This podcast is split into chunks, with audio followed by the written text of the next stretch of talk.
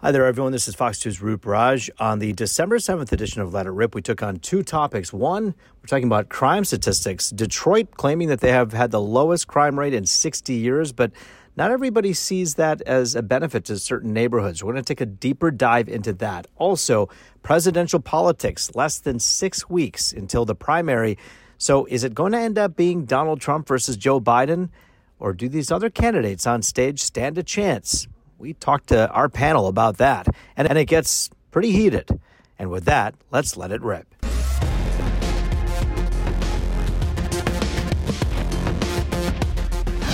So time now to let it rip with Detroit City Councilwoman Mary Waters, former Detroit Police Chief Ralph Godbee, community activist Pastor Mo Hardwick, and former Detroit Police Assistant Chief Steve Dolan. Fox 2 anchor and attorney Charlie Langton with us as well. You know what? When you look at these statistics, my friends, we thank you all for joining us, it seems like there's reason to celebrate because you're looking at a 60% decrease in crime overall and homicides, specifically carjackings down 36%, 228 homicides.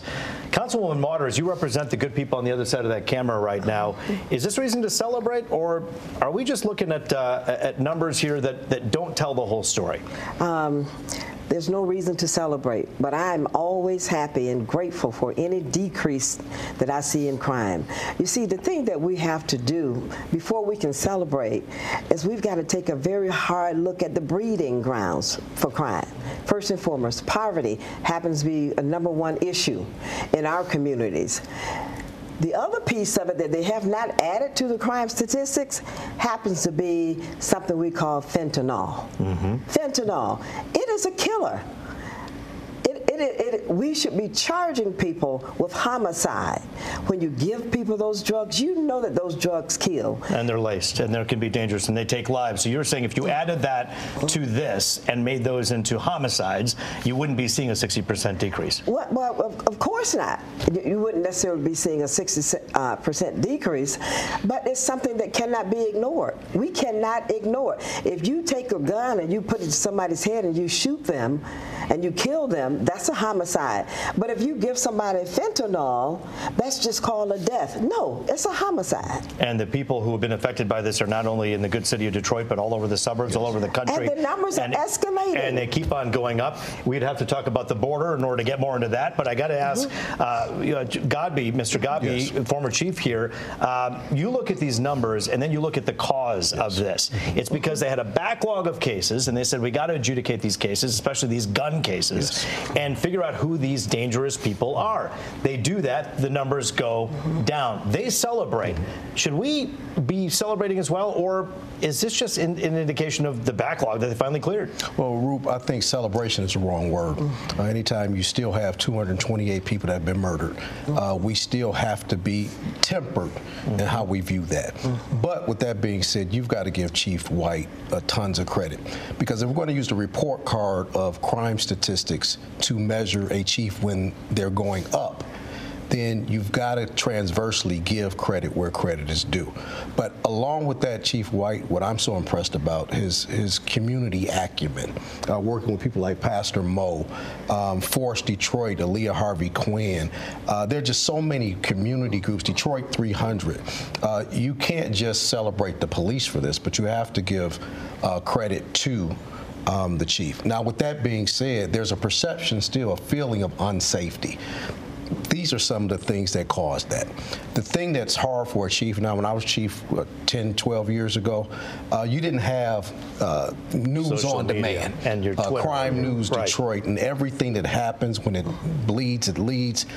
We were privy to it, but the public didn't see it unless it was on the 12 o'clock news at noon, 4 o'clock, 5 o'clock, or 11 o'clock it goes constantly now. So the perception of safety, uh, it is probably much more daunting than the numbers show. And most of the people on the other side of that camera are watching the 10 o'clock, the 10 o'clock on Fox. Too. Right. Uh, but I got to ask Pastor Mo, you look at these numbers, but then you also take a closer look, which I did, uh, homicides in certain areas, targeted areas. Second district up 17%, fourth district up 44%, uh, and up 21% on the east side.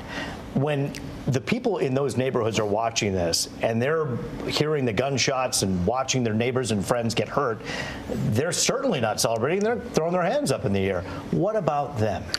Well, Roop, can I be real about two Yeah. things from both sides? The first side I want to be real about is for the people. We have to take the good along with the bad. Because when that same mayor and chief had to come up to the news podium and had to announce these horrific numbers of murder escalating to our nickname is the murder mid. We took that and said, My, wow, we was in fear, do about this. So when they come to announce a reduction in murder and crime and homicide, we have to we have to look at that and say, all right, hats off. That's to that side. But to the task force side, I like the task force. I like the uh, you have a presser giving these giving these numbers on paper, and we're not going to celebrate that until watch this. You reported to them the crime went down until they can report to you the crime went down, then we celebrate. When the people can report to the task force that the neighborhood feels safer. Because I'm getting phone calls Yeah. with a lot of people still facing all this horrific stuff still. But there's a gallant effort going on. Let's push the effort. Well, Steve Dolan, there are people who say things like there are two Detroits, and there are people who are dealing with uh, crime on a daily basis. This has been going on for years, at least since I was a kid here in Metro And- and Detroit. you know, Roop, what about the of it is two Detroits? Mean, And I want to get to, anything until until we address the root causes of crime. We absolutely must do that. And, and I appreciate what the task forces and so forth are doing, but I've got to tell you, we've got to do more. I don't- I don't think we know the and, and- and all crime I don't believe we know root causes, not Mary. necessarily violent crime. It's Well, not necessarily. in this city those, it is. those, those are there. Are, A there lot are of- other crimes that, that are out there. Fentanyl, for one, is is, is Yeah. a well, it's little not, bit a, it's not a violent crime that Yeah, people are dying because of it. People Steve, are Steve, being I want to get Steve Dolan. because, Go ahead, Steve. because of it. I want to get And Steve Dolan into the mix here real quickly Okay. here. Uh, fourth, fourth precinct, crime up 44%. percent Mm-hmm. I heard from two people who live in that district who say, I don't understand what, what, what this great news is about. Where, where does the work yet need to be done? Well, I don't like um, the fact that we judge, I don't like the metric of homicides. I don't like that because with medical technology, the advances, technology, trauma units, life saving techniques, a lot of those homicides we had in the past, wouldn't be homicides now. They'd be saved. Sure. Right? So I'm not big on that metric. The metric should be violent crime overall. Carjackings are down, right? Or the, and non-fatal shootings are down, if I'm correct. Yep. Yes. I mean, there are some neighborhoods that are rough. It, it is what it is, and the community may not be as involved, and they may be scared. But in the fourth precinct, there's a large Hispanic community. It, it's crazy there because you go on the one side of the, uh, the Rouge River Bridge, it's a different dynamic than in southwest off of Vernor, and the north part. So there's three different communities wrapped in one. So, what part of uh, the fourth precinct are they complaining about? Do we, But Roop, I don't, I don't want to skip over your underlying premise of the question. There are two Detroits. There is an affluent Detroit. There's a downtown. There's a midtown. There's a Rosedale, North Rosedale. I'm coming to change that too, God. No, but, I'm working but- on that too, No, Detroit no, thing. absolutely. But the, but that doesn't change the reality of what's on Well, the ground case, now. then it We goes want- back we to want- what we I'm want- saying we want about one the- band, one the side. whole You know, we poverty want- it's piece. one- it's You one gotta city. change- Charlie, It's go ahead. one city, I one state. We want council- one band, one side. But it's One not second, one one band, second. one side. Charlie, go ahead. It's not one Charlie, band, go ahead. I think when there is a, a poverty factor, an education factor, a Yes. job factor, Yes. uh, those are the real roots of the crime. And I think we all know that. I think we'd all probably agree on that. I think that we don't celebrate these numbers. These are deaths. People died. Yeah. Families are, and, and, and there, a lot of these crimes are, uh, some of them are unreported. Maybe not the deaths, but some of these other, they don't report them. We have to have a trust of the police department. Now, I think Chief White's doing a good job. And I think when I'm out on the streets, I think people will cooperate with the cops, probably more than maybe even in your day, Yeah. which is good. We want it. Right. We, we Well, want uh, this. Charlie, and if we have trust so- police, Chief Godbee, I want Chief point- to get in there because we were talking about when you were chief. Yeah. This was we weren't seeing this, well, right? when you talk about trust between the police and the community, uh, that is not where it needs to be yet. That's not a Chief White issue because Detroit is unique from the standpoint of you have people like Pastor Mo, very invested in the community. You have a chief like Chief White. We've had civilian oversight since 1974, but we cannot deny the fact that there are two different Detroits. And if, if we if we deny it, we never address it. Let's talk about some some resource issues here. Look, if you want these numbers to continue to go down and you want to come back with another year's reports that says that things are well, recruitment, retention, resources. addressing What's being done uh, about uh, that, resources, Councilwoman? putting more resources in the neighborhoods. For example, take a certain neighborhood, uh, maybe in, in, down in, in, in precinct four. Let's use that for for example.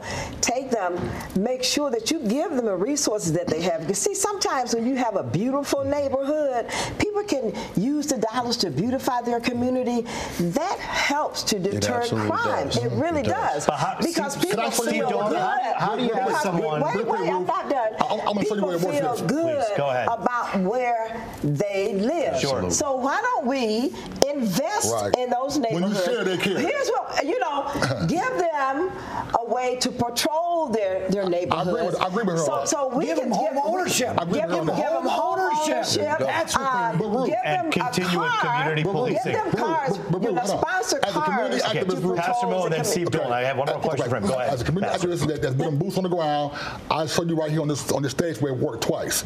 Me and Ralph Godbee went into the schools and we, we did a, we did a, a summit with the with the young boys. Took them to we, we did, It can't just be you, Wait, wait, though. It's hold on, hold on, hold on, hold on, hold on, I'm so Go that worked there. And we went in there and changed over 500 boys from they fought the police. They wouldn't stop fighting, shooting. We stopped it in one week. No, another time, me and Mary. Now I went downtown to the summertime violence. I said no beef zone. She came behind it with the law, and we that. had the coalition. We ain't had another shooting another altercation down there since that day. We stopped it. It worked. We have coalition. We're getting metrics and resources. Well, Pastor, one more question. actually, you can't One more question for Steve I said Steve gun- I I went first. Councilwoman. Councilwoman. I said gun-free Councilwoman, zone. one I said Steve Dolan, one last question for you, and I want to wrap it with this. How hard is it to recruit someone to become a police officer in this day and age when they feel like they're under the microscope and they're signing up for a job that's that's completely thankless? Very hard. How hard? Very hard. You, uh, you look at all the departments are hurting for people, and you can raise the salary and the benefits, but they have to have a work area where they feel comfortable and safe. And get the people credit too, crew. Get the community credit. They, It's- no, They, they, they're changing see, their in- mindset. In Get terms the of community becoming police officers, and we it say- and start- stop saying put guns down so we know why they in- picking in guns up. We don't elementary listen. We don't know why It they picking starts- guns So. I'm hearing two things. It starts it starts young. You go It to the elementary school kids. You're doing it. so that they And the can feel credit comfortable and the with the goes to the To- people who are watching. people as 620,000 Detroiters who decide that their neighborhood, their families, their streets are worth And- keeping and- safe. and we We're go. doing let, the let me, let me The share this with you all. There's one Councilwoman, we are fresh out I of know, time, but my there's friend. a neighborhood, Green Acres. They have the best crime sti- statistics They say than put any gun- other they say Perhaps we can do a story on that coming up. Why They picking do the guns up, work. Ralph? They do the Pastor. Mo, thank you. Ralph Godbee, always a pleasure. Steve Dolan, thank you. Councilwoman, thank you as well. When we come back on the other side of the break, we're going to be talking about presidential politics. But before we go to break, Charlie is taking Let It Rip on the road.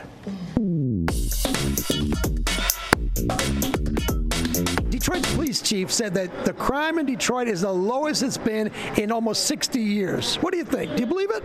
No. I believe if you can put anything you want down on paper. Yeah, I believe that it's lower. Worried about crime in Detroit? Of course. At my age, you have to. Why is crime lower? They doing their job. That's what they doing. They doing their job. What do we have to do to get this crime rate really down? More jobs. People work. They don't have time to steal. They don't have time to commit crimes. Chief says homicides are down, carjackings are down. He's dreaming. I'm I, I'm sorry, Chief, but that's not true. I don't think the crime is down. I think the people reporting it hasn't got all the facts together. Do what we did many moons ago. Be happy, enjoy life, and go on with your own life. Clean your own windows. Congratulations, Chief. You're doing a good job. When this chief does well, we all do well. We wish the great city of Detroit nothing but the best moving forward with this one. Still ahead, a chaotic night on the debate Republican stage. Uh, I'll tell you, despite their best efforts to stand out, the question is do candidates stand a chance against former President Trump? That debate rolls on next. All right, back now, let it rip. Looking ahead to the Republican presidential primaries and the 2024 vote as a whole. We're joined now by Democratic State Representative Carrie Rheingans, former Oakland County GOP Chair Rocky Raczkowski, public relations guru and Democratic commentator Greg Bowens, and former Republican presidential candidate Perry Johnson. Fox 2 anchor and attorney Charlie Langton back with us as well. Good to see all of you. Now, for this edition of Let It Rip, we're talking about these presidential politics. We got to talk to the guy who wanted to be on that stage, but is but wasn't on the stage. Yes. You said you were cheated out of the opportunity. Let's move past that for a moment and talk about who these people are on the stage. Do any of those four people on stage stand a chance against Donald Trump? No. No, you can see just by looking at them on the debate stage. Every time they have a debate, their poll numbers go down and Trump's go up. In fact, he's at Did you 66% now. Did you? He's above 60. Did you stand a chance against Donald Trump? You'll never know. But what do you Right. think? You have, you have to believe your- in yourself in order to go for yes. it, right? I, would never yes. have run if I didn't think I was going to win. Sure. But I also know that in the Republican race, if you're not on the debate stage, people never get to know you. And the big issue that we have here is that when you look at all the candidates, uh, from my point of view, there is no one that is more outstanding than Donald Trump compared to anybody out there. Think Okay, so so let's talk about some numbers here for a moment. Uh, how many times did these guys and gals on stage jab at each other? 28 times. How many times did they jab at Donald Trump? Nine times. That's actually going down. They're talking And, and eight of them were because of Christie. because of At least one big Christie. One Let's of not the- forget that. One of the big things that they did at the beginning uh, out of these four debates, the first and second debate, they talked about Trump all the time. They were literally helping Trump get up to 60%. Greg Bowens, not a good strategy, huh?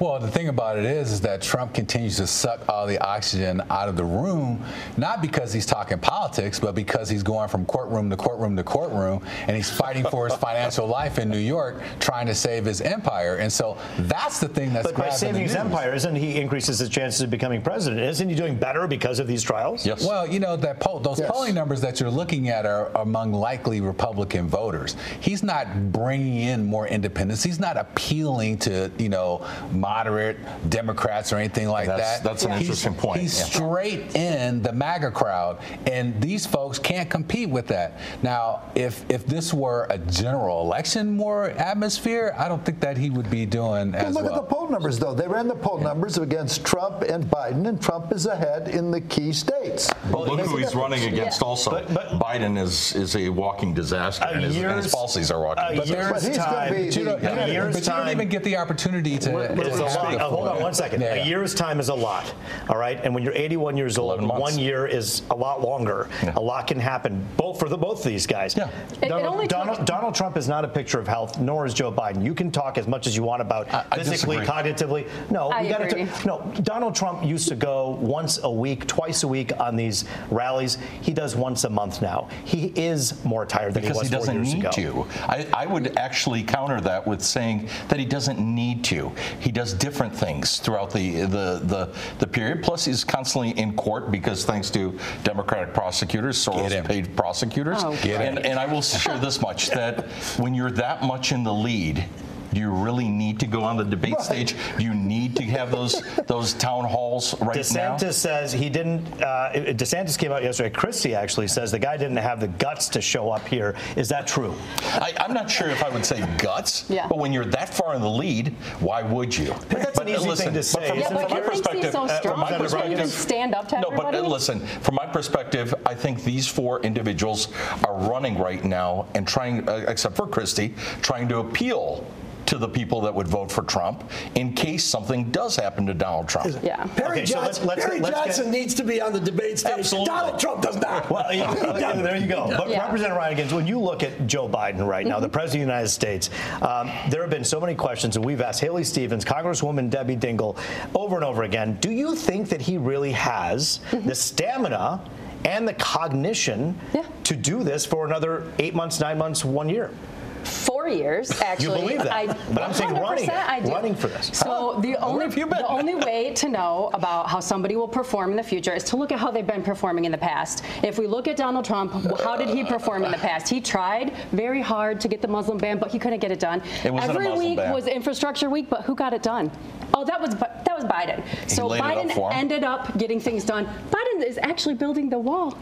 Yeah, So thank anyway, God. So After he said he was Biden taking it is down. actually After he doing things it. that Yeah, Trump after said he refused it. thought he could do. Trump couldn't deliver. Biden has delivered the Chips and Science Act, the infrastructure, uh, bipartisan infrastructure act that is building bridges and roads across our state. I can't drive anywhere on a highway without seeing a sign that says bipartisan infrastructure act.